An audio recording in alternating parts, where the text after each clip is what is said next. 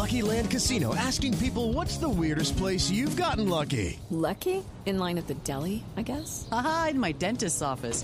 More than once, actually. Do I have to say? Yes, you do. In the car before my kids' PTA meeting. Really? Yes. Excuse me, what's the weirdest place you've gotten lucky? I never win and tell. Well, there you have it. You can get lucky anywhere playing at LuckyLandSlots.com. Play for free right now. Are you feeling lucky? No purchase necessary. Void where prohibited by law. 18 plus. Terms and conditions apply. See website for details. Welcome to Dunzo. This is a podcast that explores hookups and breakups of famous lovers and friends, both real and fake, and all the discarded pop culture of yesteryear. I'm your host, Troy McEady.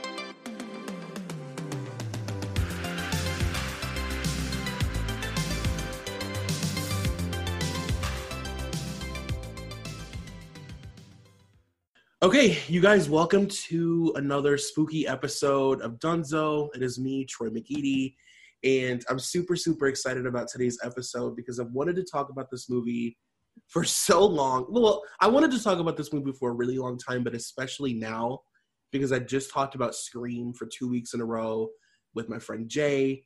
So this week, I am joined by Sanique from the Everybody Wants Something podcast. How are you? I'm doing so well. Thank you for having me. I'm so excited that you're here. You have no idea. I wish you could see. I'm like I'm grinning from ear to ear. I'm so excited. I love meeting other horror fans, like people who love horror. It's just like a there's a shorthand between us, you know, like you just we just get each other. yes, it's so true. I, I I definitely do feel like when I meet someone who loves horror, I'm just like, oh, God, kindred spirits. Like, Yeah. Yes. And speaking of, you also have another podcast called We Die First, which is amazing. Is it Oh also my a horror podcast? Yeah, no, thank you. I'm so happy you enjoy it. Uh, yeah, it's a horror podcast. Um, I host it with my friend Andrew, who's a fellow comedian, and we just talk about a new horror movie every week and basically just riff Yeah. entire, you know, show. And we usually take kind of like a, a young black perspective because, you know, we're in those movies, we do tend to die first, assuming we're in the movie. Yes. Noticeable lack of black people in this one, but we do show up in the sequel. So Yes, I was just telling uh I was telling Jay the last week that he was on um we were talking about like all of the screams and like the one like black male character. Well, there's like one single black male character in all of the screams, but it like the role is so sad. yeah, It's so sad. Like that camera guy is so sad. Says all of the most cliche shit. yeah. Every once in a while, you get lucky and you get like a Halloween H two O that actually has like a lot of black people. in it, Yes, it's true. Plus Jamie Lee Curtis. yes. it's so true. But you guys, I love your podcast. I like We Die First because you guys do a lot of deep cuts. Like horror deep cuts. Like for people, you can always tell when people really genuinely like horror or when they just like it in quotes. You know? Mm. Thank you. you guys genuinely like horror, so I love it. yeah, it's it's it's been fun doing it for sure, and I think. I mean, I could, which we are going to do. I can wax poetic about horror movies for literal hours Yes. of my day. So this is awesome. Yeah, so I guess I should say today we are talking about I Know What You Did Last Summer, which I am so excited to talk about Scream's redheaded stepchild sister. Like, I'm so excited. you know that's like totally right though because i realized that um so i told you i was like oh i haven't seen this movie in so long forgot i actually saw it last year but forgot about it and genuinely was watching it like wait i don't think i actually know what happens in this it was like actually excited about it it's it is true though it's like the sad stepchild oh my god Which is insane because it's so good. And I have It theories. is. I have a theory that I'm gonna run by you when we get into it of like of why I think it's the redheaded stepchild. ooh okay But I love this movie like so much. I used to watch this as a teenager all the fucking time. I love it. I think it's so entertaining. it's so like again i'm i was watching it i took so many notes and so many of the notes are like oh shit wait what like i Yes. was gently like wait but who is the killer like I, they actually got me with the red herring or like the several red herrings they threw in there. Yes. It is so good. And I feel like it's a part of what is my favorite era of like slasher, which is like the post scream, like yeah. um, kind of meta uh, slasher where you, you stack your cast with like young, hot Hollywood. That doesn't happen anymore. And it's like, oh my god, I know. like how iconic is it that you have like, like fucking Buffy, you have you know Jennifer Love Hewitt, you have Ryan Phillippe and Freddie Prinze Jr. all in the same movie, and like It's Anne Heche randomly, like what? and Hill Hill Jack and H. who, who genuinely scared you when she showed up. Like Yes. she scares me so much. She's like cutting the heads off like catfish for no reason. It's like okay. Uh, Yeah. But no, best yeah. role. No, like literally. I'm always like, oh, Anne Heche from I Know What You Did Last Summer as Billy Blue's sister or whatever the fuck. Um but no, I agree. I think like this is like a golden age of horror for me. And Mhm. they definitely don't do this anymore. Like No. stacking the cast like this and having all these it's like a little um it's like a little bubble of all of the things because they're also I guess this would be more so for Scream than this movie, but like in Scream, like they're all dressed in the most trendy of the time. Like they're selling everything. You know what I Mhm. mean? Yeah. It's a giant advertisement that was extremely effective on my my psyche as a teenager. I mean, yeah, but even just like how iconic, my favorite part of this era of horror is also like the VHS or DVD sleeve or like the the poster because it was just oh, like oh yeah. they were all the same. It's like a bluish hue. And then you have like all of these like actors kind of like lined up and just looking like really hot but scared. Yes. yes. It's like the what is it, like Blair St. Clair is like, I'm cold, don't tell anyone. It's like I'm hot, but I'm scared. And Yeah. I, I fucking love it. it's so good. It's they need so to bring it back. They have to bring it back because it's oh god, it's so iconic. It's so true. It's everybody like looking over their shoulder, like a little bit shocked Yeah. of like what they of the horrors they've seen. Uh, do you remember the like the first time ever seeing this movie? Uh man, I would have been really young because um so my sister is nine years older than me. So she was like the target demographic like for these movies. Like she would have been probably like 15 or ish, 14, 15 when this came out. Okay. And I want to say we probably watched it after like a trip to Blockbuster, got the VHS, and I was allowed to like, I know she's like having a sleepover, and I'm just like creepily in the corner, like watching. yeah. That's such like little sister energy. Basically, yeah. I'm just like, oh, this is so good. Just happy to be here. yeah, just like, you know, I'm just one of the girls. Hi, ladies. You're like under the bed.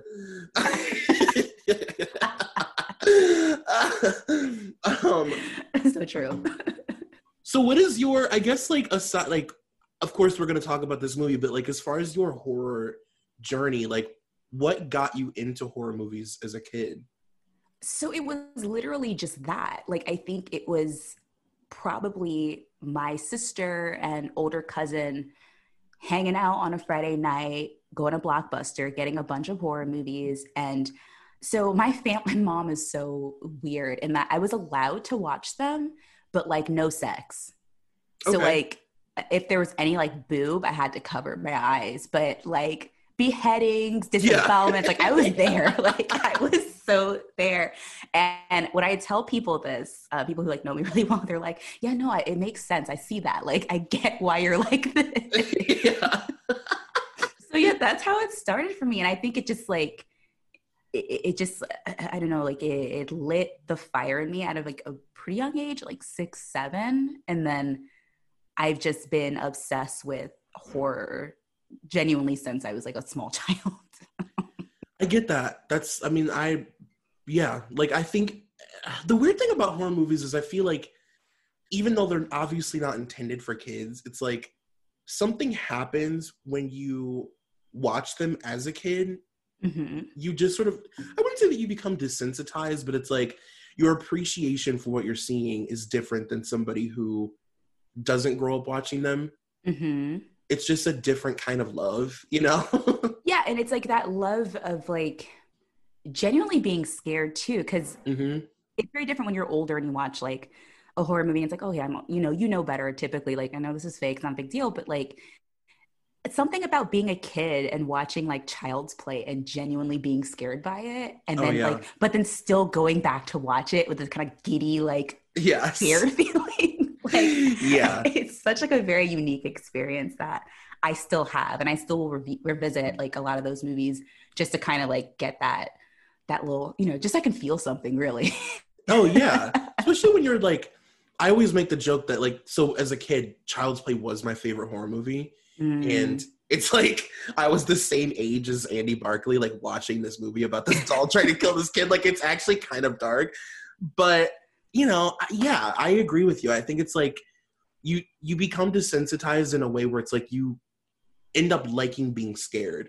And Mhm. people always say to me, like, well, don't you hate that? Like I hate like that was too scary for me. And it's like, well, the goal is to be scared. Like if a horror movie scares me, then I'm like, I'm down for it. Like that's Yeah. that's the tea. That's what I want. You know what I mean? exactly and you get to be scared in a safe space so Yeah. you get to explore that feeling but it also helps I, for me like i've even taken it like aside from just like the rush of like oh being scared and the adrenaline but also kind of like unpacking like why is it scary like what is about this movie that because not all movies do it for me some movies i'm like oh this is kind of stupid but there are certain horror movies where i'm like oh shit like that was i don't know what about what it is about this but like it really it triggered something very visceral in me Absolutely. so yeah, it's just it's a fun experience, and I do try to encourage.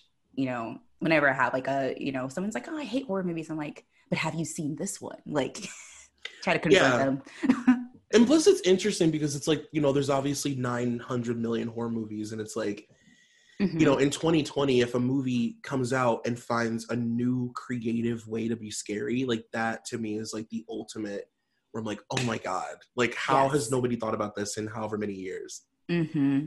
That's totally right. So I think it's also like, and I think that's what makes the genre so fun is that there are new ways. I think I think people tend to dismiss it and assume like, you know, how many zombie movies can we have? How many you know slasher Yeah. movies? Like, there's always something else because Yeah. culture is always changing. The things that we are afraid of like change as well. So we can always tap into something like. Hello, it is Ryan, and I was on a flight the other day playing one of my favorite social spin slot games on chumbacasino.com. I looked over the person sitting next to me, and you know what they were doing?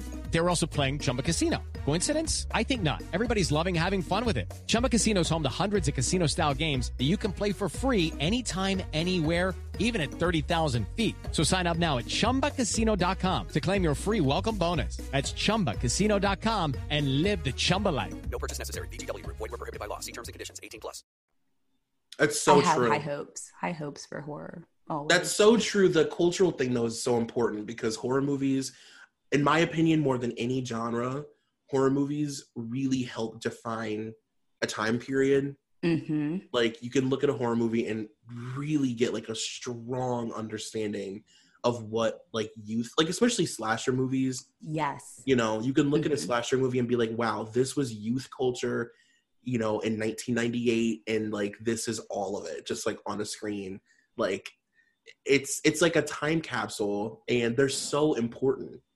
Oh, absolutely. And it's why I also um, encourage folks who still are not sold on this analysis, like check out international horror movies. Like it's fun to see what other cultures consider like scary. And it really does like teach you a lot about, I think, a society if you can like tap into like what keeps people awake at night. Like, I don't, I don't know. I love it. It's great. It's good stuff. I can't wait to Speaking pass of- it on to my children. No, literally the like obsession. I can't wait. If my kid doesn't like horror, they're going back. I don't want him. yeah, no, I'm, I'm selling them. um, speaking of like time capsules and things like that, one of the things that I find really interesting about this movie is that it feels like during this time specifically, more so than any other time in horror, hmm these movies are like they're like soapy dramas that just so happen to have like a horror element too. Mm. You know, there's a lot of like, I don't know. I really like the connections between the characters specifically in this movie. I actually think they did a really good job of like making it seem like these people actually kind of care about each other and I don't know. Like the deaths in this movie actually make me like sad. Where I'm like, oh, you know, especially when I didn't even bother learning the characters' names. They're all just like the actors' names for me because that's they're like all named Julie. They're all just like uh freaking initials because like they all have three names except for one of them. But like freaking Sarah Michelle Gellar's death is the one scene I remember. Like I think has stayed with me hmm because it is like she was such a likable character hmm and the way she dies is just so like uh you're gen- I was generally watching it last night like I knew it was gonna happen I'm like screaming like oh come on girl like run run run you're gonna make it and then like she dies I'm just like oh she was so fucking close like it killed me oh it so It kills me every. I always am like, I just want to like grab her by that fucking silk dress and pull her into the parade.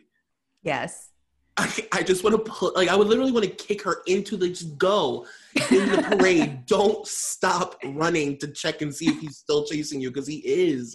And that scene is so well shot too because they do the aerial so you can Yeah. get the full effect of like no she was literally like like spitting distance away from Yes. all those people and it's just like oh it's it gives me chills i'm just like shit it's like because one of my biggest fears too is like being murdered but like close enough to people that if they just were tuned in they would know but Yep. far enough where they just are not aware of it and it's like oh shit like ah god Yeah, and that scene is so effective too because it's not like it's a lot of camera trickery, like really creative camera trickery where it's like there's fireworks going off and you know the lights are flashing and you just get these you know glimpses every couple seconds of him killing her but there's no blood at all. It's no. just hmm effective lighting and like sounds really yeah this movie isn't very gory either i no I, I don't know why i thought it was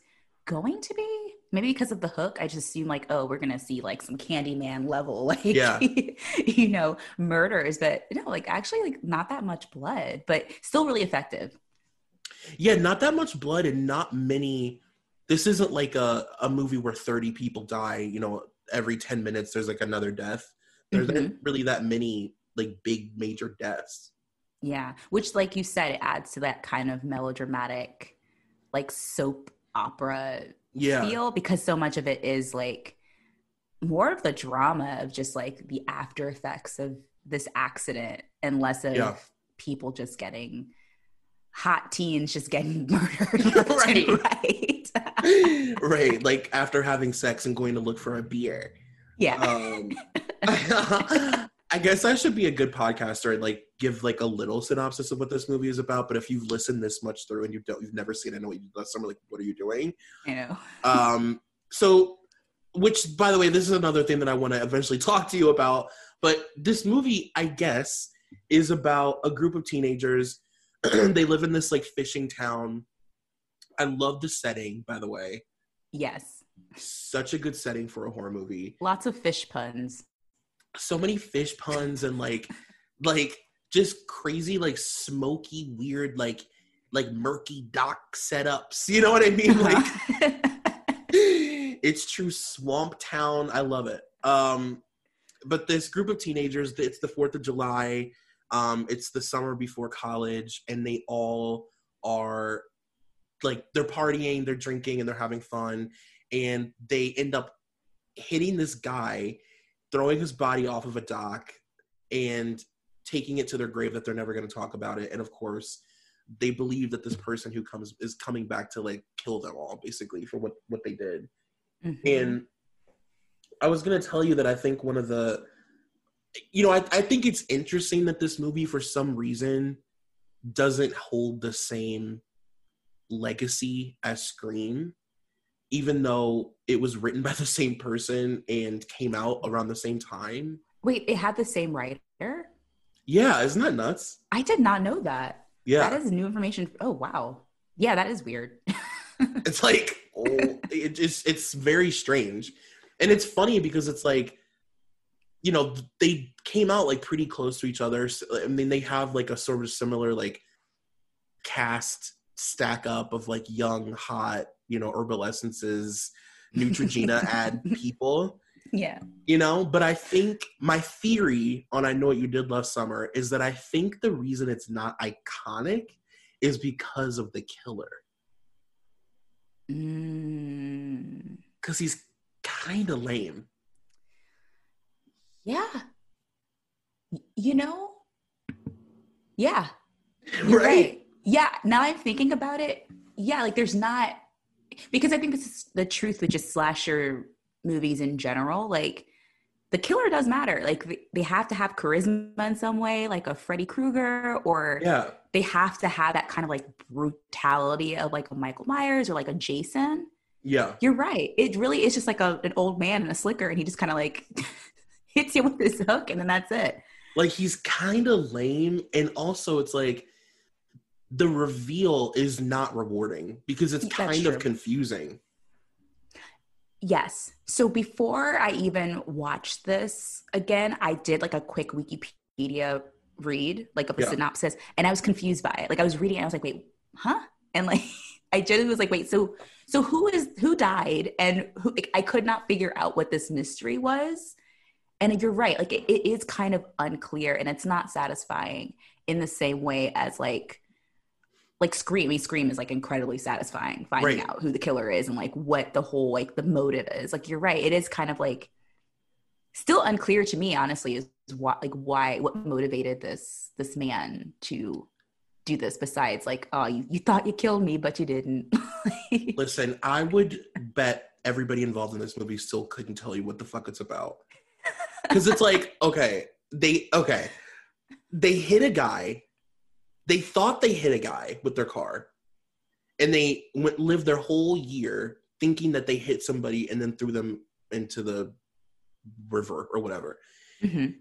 but then they find out that they didn't actually hit this person that somebody else had already killed them and the person they hit I, it's like I don't fucking. It's just so confusing. now that you're talking through it now i'm like wait hold on like it's wild. It's insane. wait so the person they hit right it was like that girl's dad it's Right? I think we both just watched the movie. I've been watching this movie my whole life, but I don't know what's what it's about. oh my god no i have like five pages of notes i just realized wait i don't think i know what happened I think that the guy. This is so funny. No, I think that the guy Anne Heche's brother yeah like went out there to die, yeah right? uh-huh And they thought they killed Anne Heche's brother, but he was already dead. right And they actually actually hit the guy in the slicker. And that's the reason that when they threw him into the water, he like opens his eyes because it was him. right but he had he killed so Yeah. question did Anne Heche's brother i know he wanted to um to kill himself but did he actually do it wasn't it the dad of billy or, or not billy ben because he was like getting revenge for him killing his daughter because of the car accident oh yeah. I'm like Billy Blue. Um and that's why it's not memorable and that's that's Yeah. it it's like i've seen this movie more than once but i was genuinely like i actually don't remember what happened and that's you're totally right like and i'm sure if i watched this when i was like seven i was not like, getting No. the intricacies of this fucking No. plot like it's it's complicated in a way that's just like it's so over let's say why? Like yeah why make it this you're doing too much You are doing way too fucking much. It's not that deep. Like they hit a guy and he's psychotic and is back to get them. Like let's just keep it simple. keep it simple. It's overwritten in that way. And i think um the other reason why it may not be memorable is because like oh crap. Oh there i almost lost my thought. I remember now. It, it is coming in the same era of scream but i think it the movie takes itself a little bit more seriously. Yeah. and the fun of scream is that it, it is like super meta and like self-referential and kind of funny this one is definitely like i think going for like a serious-ish horror Yes. movie and it it falls flat because you do have a lot of unintentionally funny moments Yes. like the part after I think after they hit whoever that guy was, after they hit him. And, you know, they're debating, like, oh, you know, do, do, we go to the cops? Like, what do we do? And I'm like, just go to the cops. You're like four white teenagers. Like, you're fine. Like, right. go to the police. Everything yes. will be okay. Like, the one of you, one of you is rich. Like, don't even worry about it. But um, when they're arguing about it, and at one point, um, uh, Ryan Phillippe's character like snatches Julie up and starts choking her, and it's so funny because no one does anything about it. I know. I know. Like her boyfriend, who she just lost her virginity to, is just standing there, and I'm like, uh, is someone gonna do something? I love that scene, and I love that Sarah Michelle Gellar is in the back, just giving you like acting acting school damsel. She's like, yes. Ah, ah, ah, like she's just like being she's being insane in the background. Like if you really study all of Sarah Michelle Gellar's body movements in the back, she's just like I don't know who the fuck was di- directing her to just give full manic damsel. Yes. But she was like a second away from being tied on train tracks. Like just really classic like Looney Tunes damsel in distress. I feel like they were like, "Hey, Sarah, you know that episode of Buffy when that Halloween spell happens and you literally become an 18th century damsel? yes! Do that. Give us that. Like, just do that again without the British accent. Just do that." it's like, can you just keep touching your hair and looking around and looking like you don't know what's going to happen next? It's amazing what you're doing. Maybe, maybe faint, like just yeah. a little bit. We love it. They're just, it's so, yeah. And Ryan Phillippe is fucking insane. So aggro. That whole scene. He's like, we take it to the grave. Say it, Julie. Say it. He's like choking her out while Freddie like, Prinze Jr. Don't fucking there. not say it. I was like, okay. I know.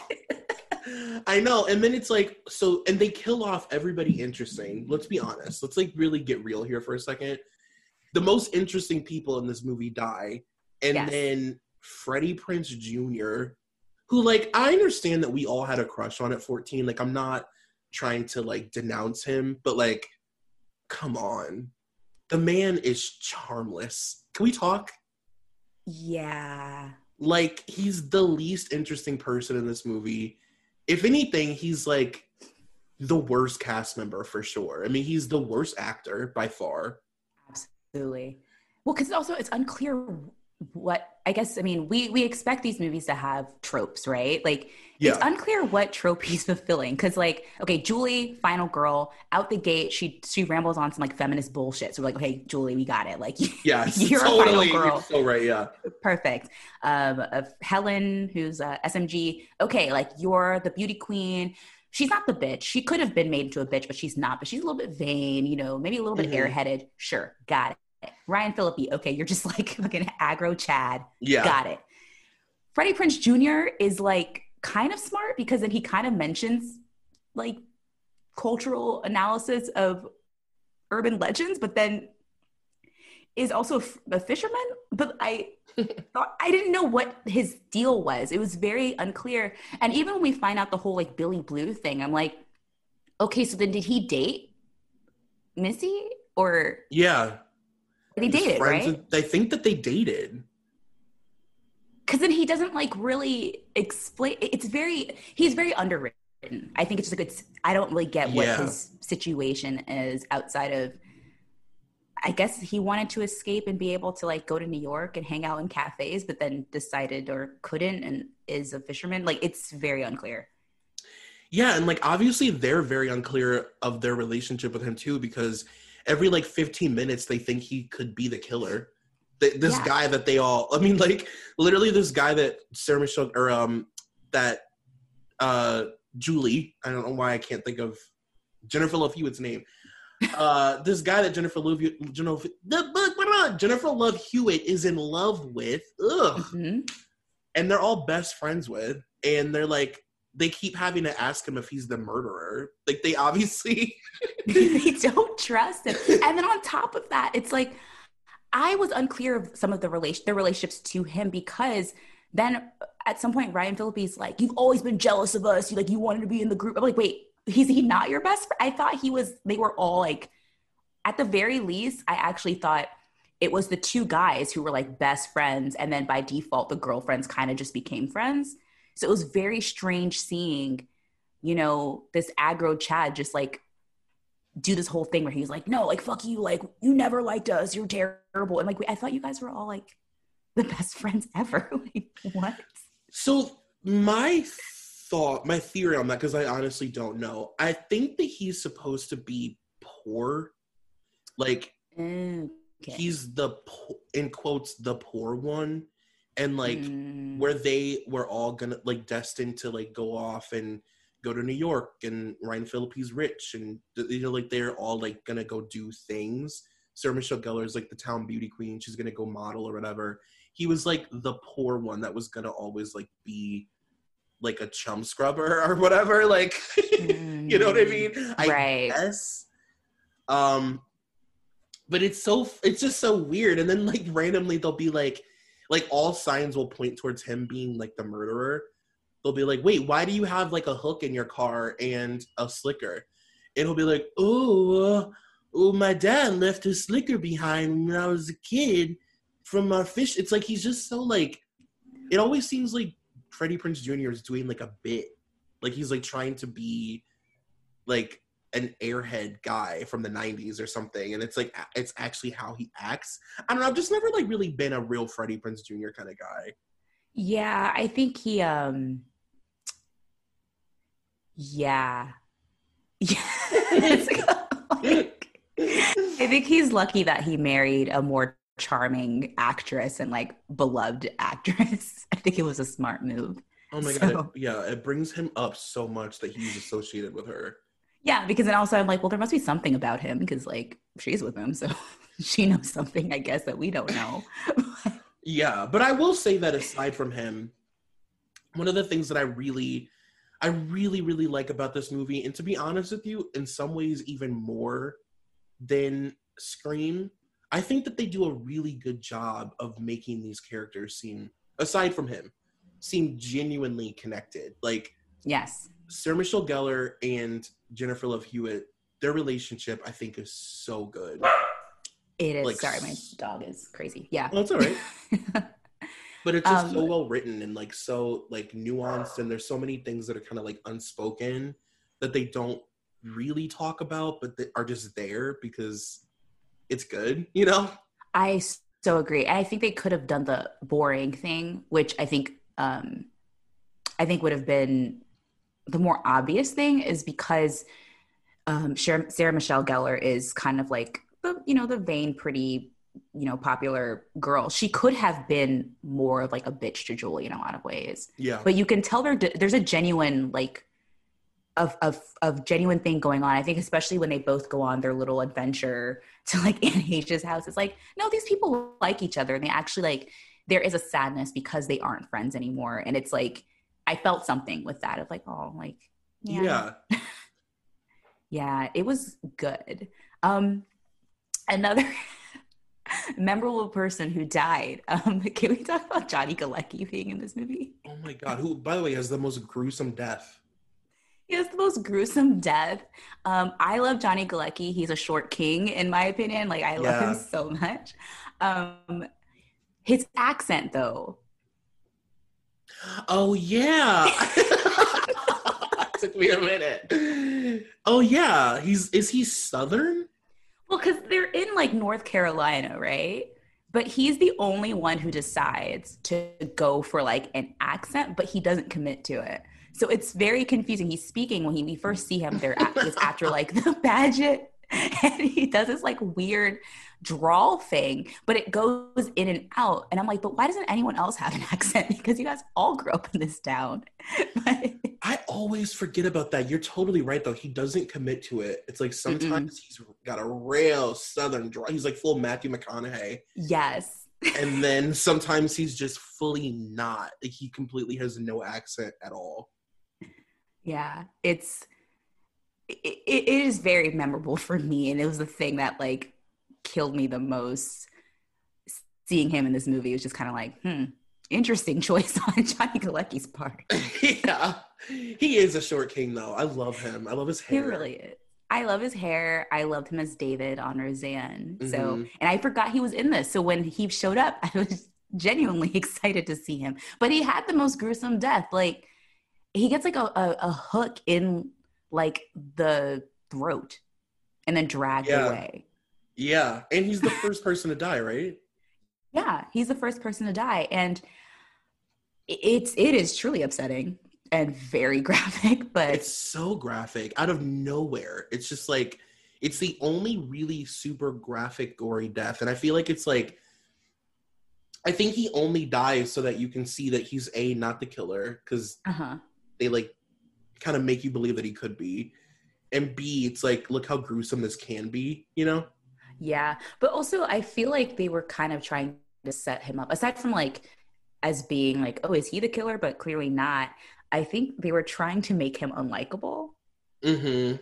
But again, he was another character where I was like, I'm not really clear what his deal is. I mean, I think him and Julie were friends and like he kind of likes her, but they kind of set him up as being like an asshole. But like, again, he doesn't commit enough to it. So I'm like, I don't really think he's that bad. I think he's just kind of maybe a vaguely annoying character that just is around everyone. Yeah, if anything it seems like he's being bullied yeah. cuz he He keeps getting is. choked out for no reason. They keep choking him. Literally, Ryan Phillippe chokes him like eight times. I'm like, why does this keep happening? I don't understand. Ryan Phillippe chokes everybody in this movie. He does. I think that speaking of Ryan Phillippe, that's another relationship that I think is really good in this movie. Is I love him and Sarah Michelle Gellar. Like they're such a believable couple, and I love that they like he's an asshole, but he like loves going to her pageants and stuff because he's like so proud of her. Like I just think that's funny. He's like a full on stage dad. If she loses, he will choke the judges. Like, like literally. He'll show up in a white crew neck sweater sweaty ready to choke everybody out. I just love it. I love that he's like he's up in the in the rafters of that fucking stage like going hard for his girl during the talent portion. Like he's living. I love to imagine that, like at other pageants, he's like going full like toddlers and tiaras. So he's like in the audience, like mouthing the words to her song and like doing the dances with her. like, he's like sparkle baby kiss it smoochie like make sure she has Vaseline on her teeth before she goes out, so she keeps smiling. Like, yeah he's the pixie stick supplier yes, give her her go go juice before she goes out. he literally was up in the rafters like going in i love i just like love that scene i love that It's he's like, one and two and one and two. And and i think it's good that he like i like that it's written that they don't you know when they come back and they all are sort of brought back together because they're all being tormented and these notes are being left about last summer i love that they don't date again necessarily but they Mhm. just sort of like naturally fall into their old relationship and it, none of it's like talked about it's just things that you pick up on like they when they first see each other they're kind of cold to one another but then they Mhm. like kind of slowly fall back into like you know and it's just very natural i just thought that was so good Yeah, they have really great chemistry, which I guess is why they played incestuous step siblings in Cruel Intentions as well. This was their I- audition tape. It's like they're really good at this. God, it must have been so cool to be one of these one of these kids during that time just like we are in everything. All of it's good. We are beautiful. Everybody wants to be us. Like Sarah Michelle Gellar was literally the teen dream. Yes. Do teens like have that today? Like I feel like because now there's just so many like avenues that people find fame if it's like TikTok or social media or like the tr- traditional TV movie path. I feel like Mhm. there isn't that like set cohort because even my generation so these these guys in this movie were a bit older for me so i i was definitely aware of them but i wasn't like my generation was like the hilary duff the lindsay lohans like those Sure. were like my girls but i feel like they don't have that like cohort of like these are the girls like these are the ones who you want to be like Yeah.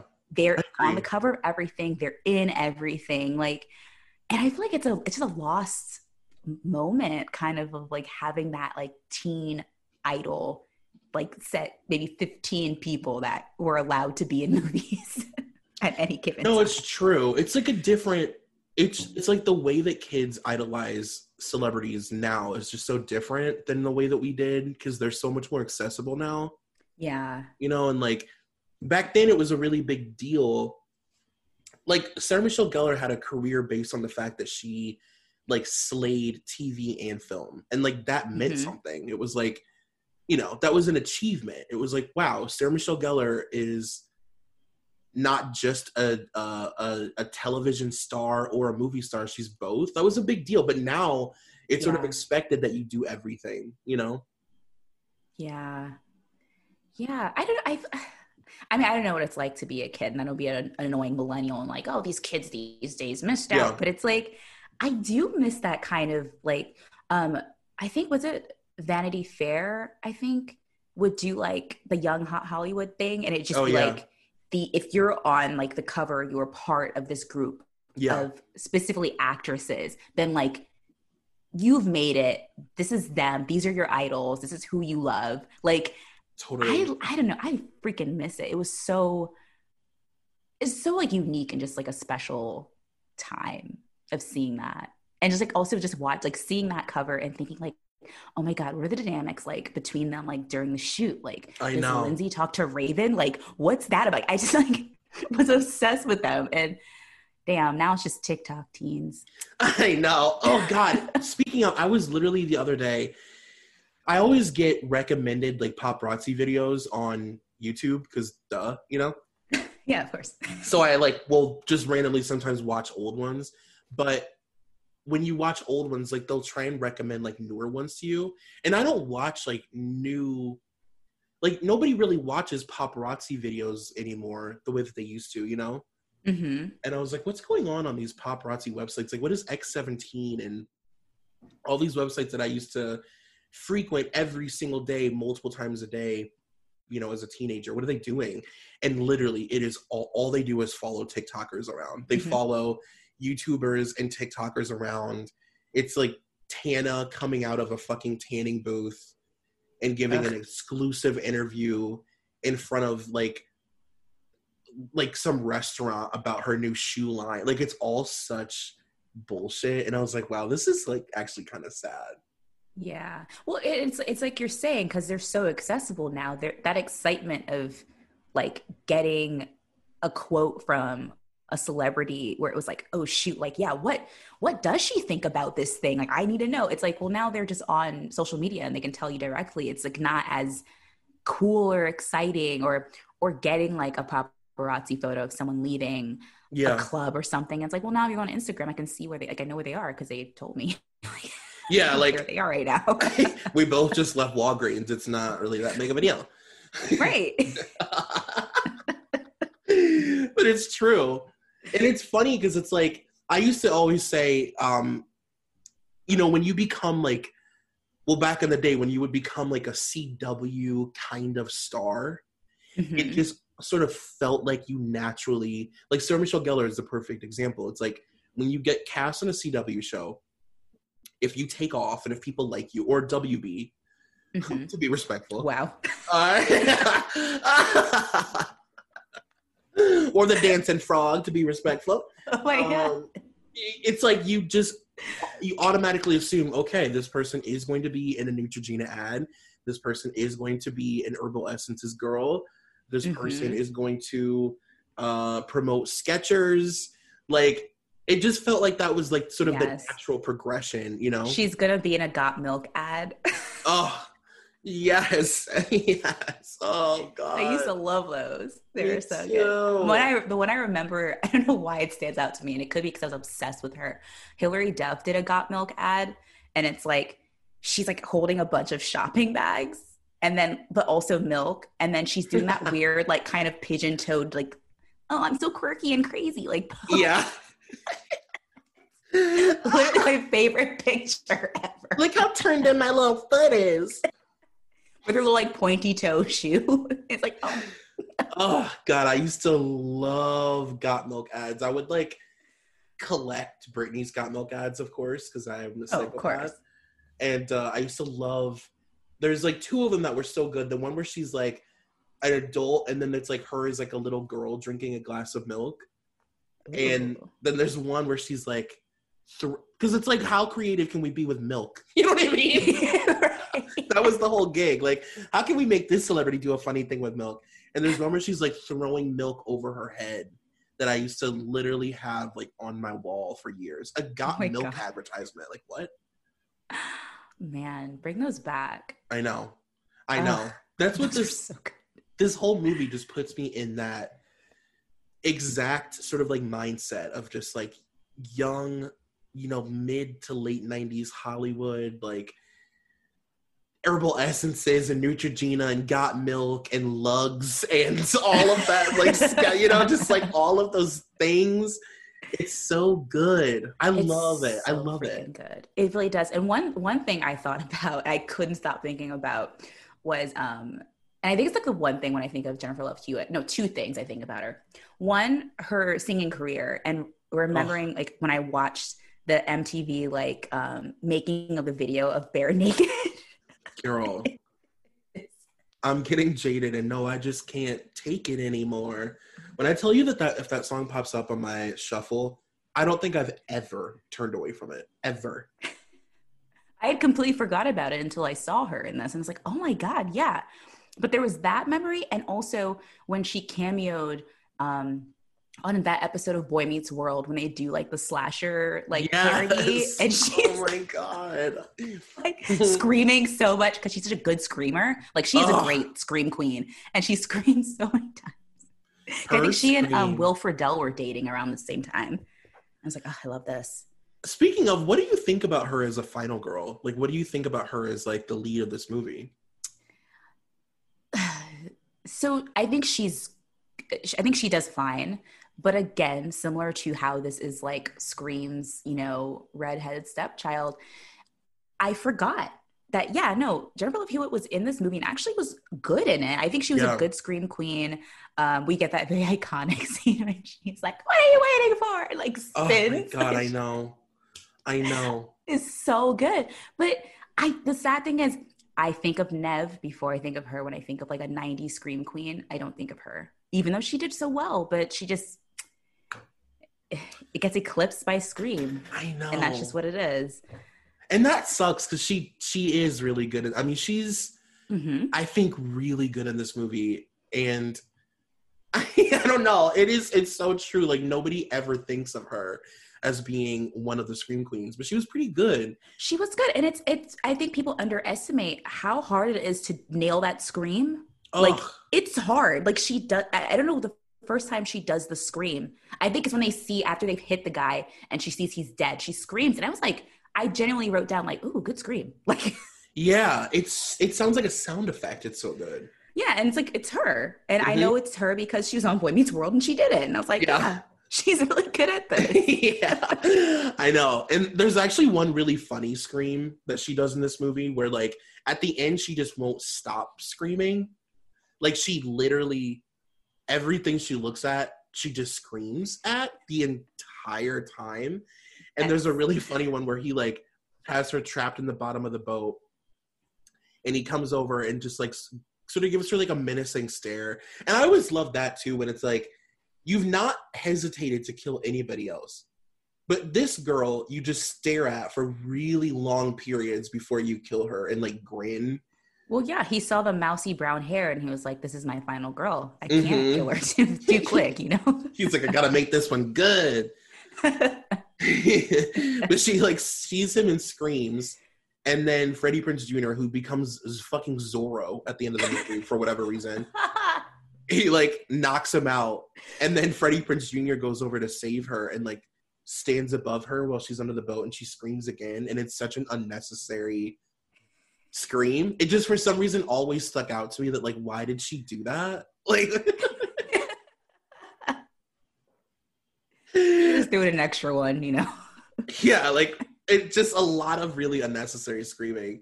But yeah the, the end of the movie just sucks so bad. It's like this whole amazing climactic buildup like if anything, Sarah Michelle Gellar's death could have been the end of the movie because it's so good. Mhm. It's so intense, and she try she is like giving you final girl. No, I'm trying to fucking live. Like I've thrown myself out of a, a building. I have dived out of a car.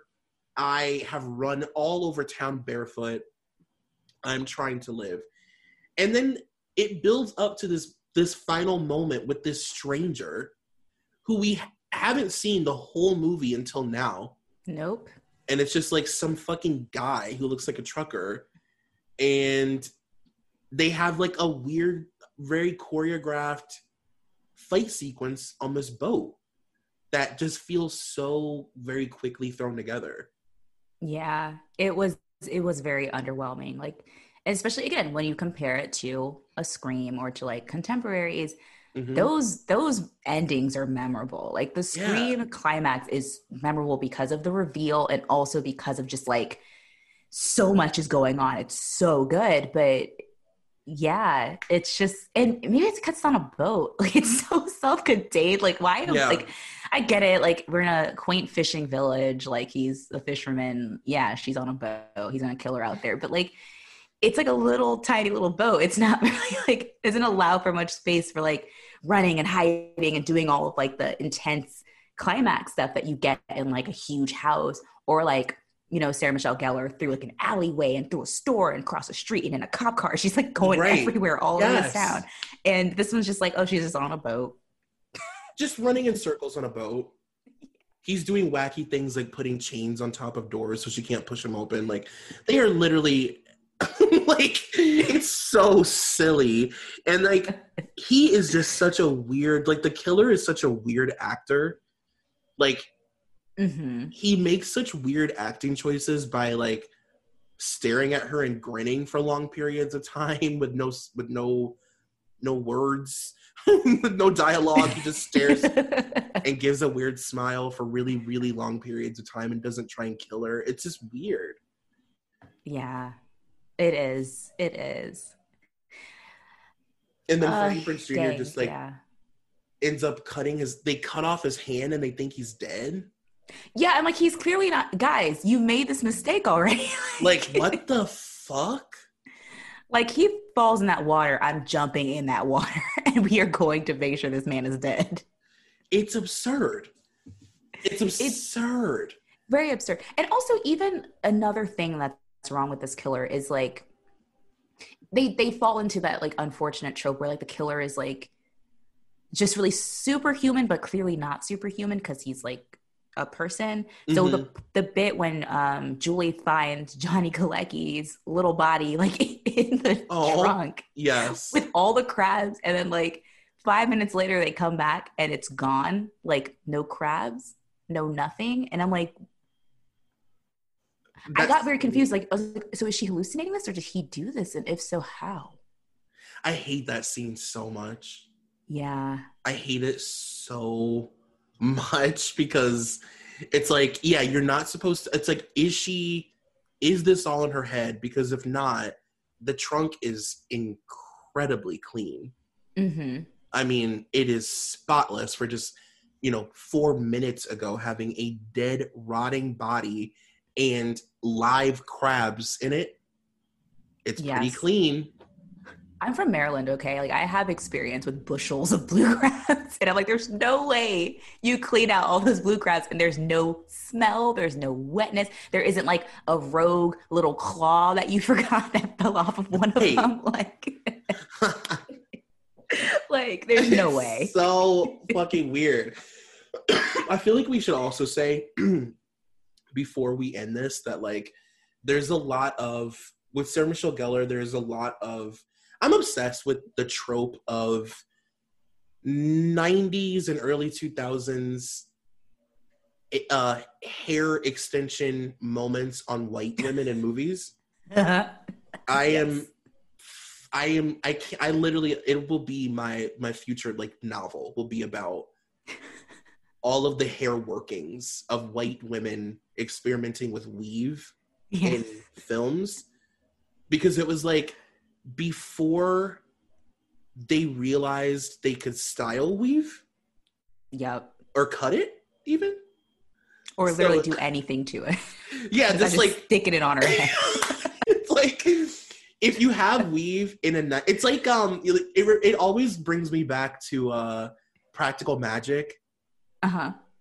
Like Sandra Bullock and Nicole Kidman literally just like their weave is cascading on the ground because they have in quotes long hair, so it just has to be like to their knees. So you can cut extensions, like you can cut them and style them. Yes. It Yes. kills me. so bad. It reminds me of this um this uh Barbie doll I had that um it was the Becky doll that had that came with a wheelchair and her hair was very straw like and I made the mistake of wetting it one time and it looked like what her hair looked like. It was just like straw. Like when she moves her head, it just moves with her. Like it's like it's just so, So silly bad. me.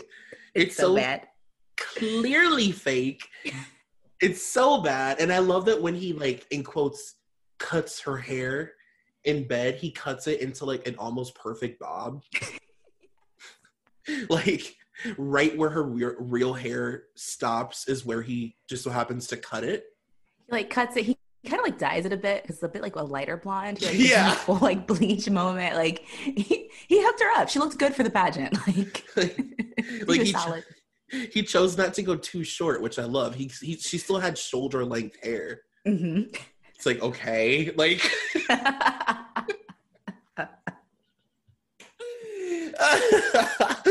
oh my god, it's so silly. But yeah, that kills me. I always die at the beginning. I'm like, oh yeah, I always forget that she has like a really long weave moment for like more than half the movie where she just has these cascading like sort of lifetime movie for women curls.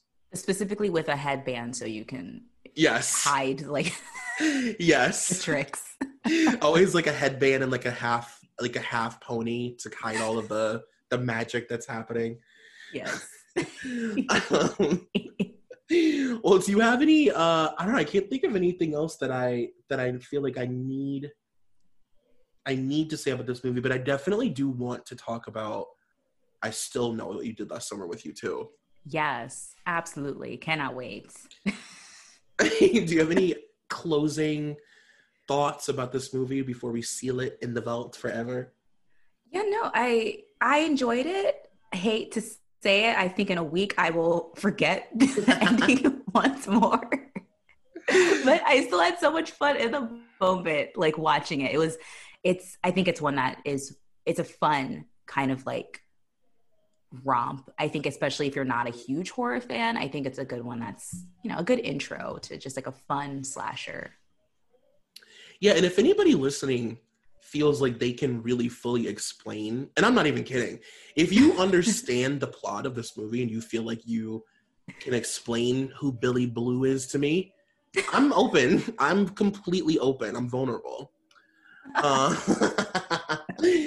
well, tell people. By the way, you are now a part of the Solid Listen family. I should have said that at the beginning of the fucking episode. Hello.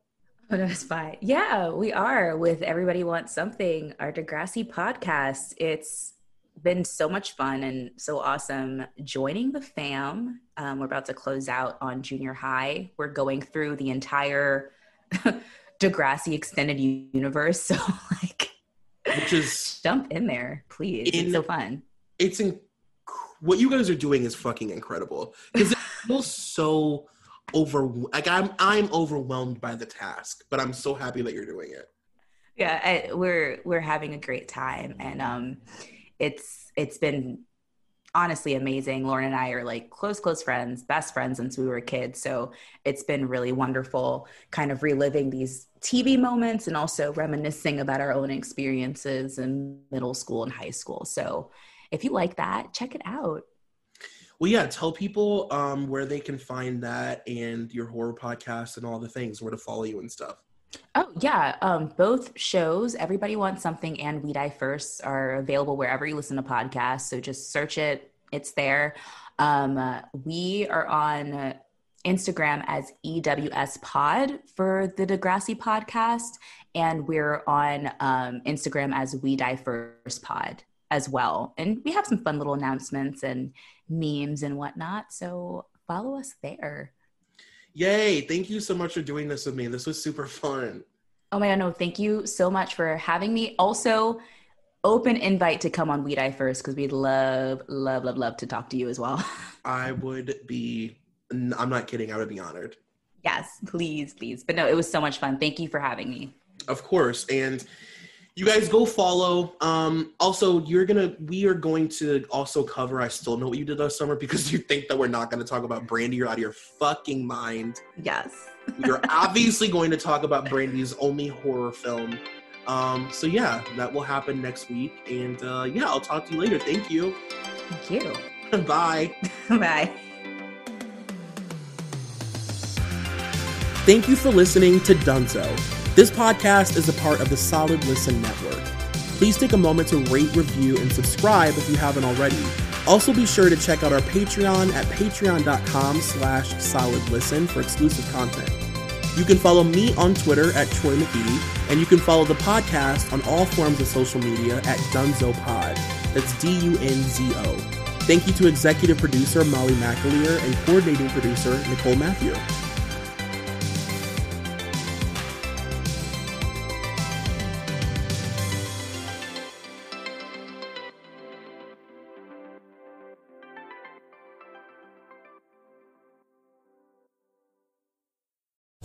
Lucky Land slots, you can get lucky just about anywhere. Dearly beloved, we are gathered here today to. Has anyone seen the bride and groom? Sorry, sorry, we're here. We were getting lucky in the limo and we lost track of time. No, Lucky Land Casino, with cash prizes that add up quicker than a guest registry. In that case, I pronounce you lucky. Play for free at LuckyLandSlots.com. Daily bonuses are waiting. No purchase necessary. Void where prohibited by law. 18 plus. Terms and conditions apply. See website for details.